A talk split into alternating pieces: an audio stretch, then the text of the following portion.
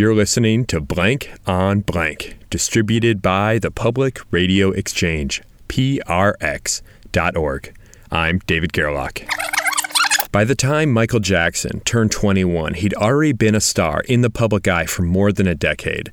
He'd been performing with his brothers as part of the Jackson 5 since the 1960s. His solo career had just gone to another level with the release of Off the Wall in the summer of 1979.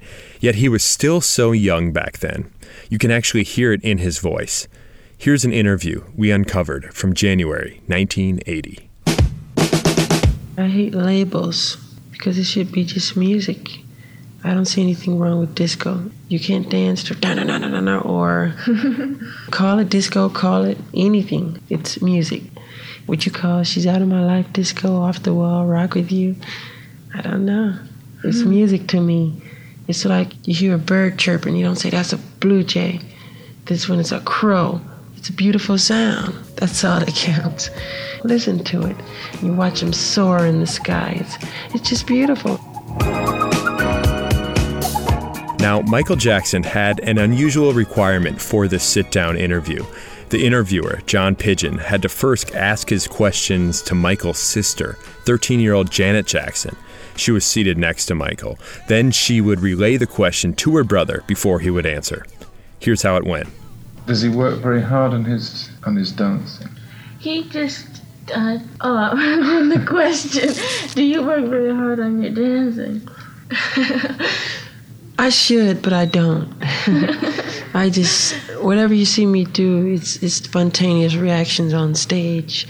It's nothing planned. It's nothing that I got in the room and tried to think of hard. It just happens through feeling. Does he actually find it hard to keep from dancing when he's in the studio? Yeah, I think so. Yeah, that is my problem. I'm just dancing around, and I have to, hard to keep still, moving around from the mic. Stop! No, you better save it! My singing is just, I just say it simple as possible, just godly. Really, it's just, when I was small, I didn't really know what I was doing. I just sang, and it just came out sounding pretty good. I just do it, and it happens. I can't explain it, or it's no real personal experience or anything that make it come across. It's just feeling and God, I'll say, mainly God. You hear us talk about the peacock a lot because the peacock is the only bird of all the bird family that integrates every color into one. And that's our main goal in music. When you go to our concerts, you see every race out there, and they're all waving hands, and they holding hands, and they smile, and they're dancing, and all colors. And that's what's great. That's what keeps me going. I do believe deeply in perfection. I'm never satisfied. I'll cut a track or something. I come home and I say, no, that's not right. We got to do it over. This is not right. And you just go back and back and back. And then when it's finally out, you say, darn it, I should have done this. I should have did it. And it's #1 on the charts. You're still screaming about what you should have done. You're just satisfied with everything. You're just going to stay at one level and the world will move ahead. That's not good either. When Michael's in the studio, is it important to him to go for a vocal straight away, or does he kind of build up to doing the one? When you're in the studio, do you have to go for a vocal straight away, or do you have to build up to it? No, I do vocals pretty quick. But for instance, Ben, I did in one take. I went right in and cut it. And I said, want to do another one? And the guy said, no. Was great. I said, was it? That was at Motown. And I'll never forget that little apple box I stood on because I couldn't reach the microphone. And my name was written on it. And it's sitting at Diana Ross's house now. She has all my little doodling papers I would draw and write. A lot of people have been overexposed. It's true, where people are fed up. I pray that never happens with me. I just don't like being on a lot of different things or being everywhere because I get kind of embarrassed. But I think secretly and privately there's, really deep within, there's a destiny for me. and just for me to stay on that track and follow it. I really believe and feel I'm here for a reason, and that's my job, you know, to perform for the people. And if they accept it, that I'm rewarded. If they want to put me up on that pedestal, I feel even better.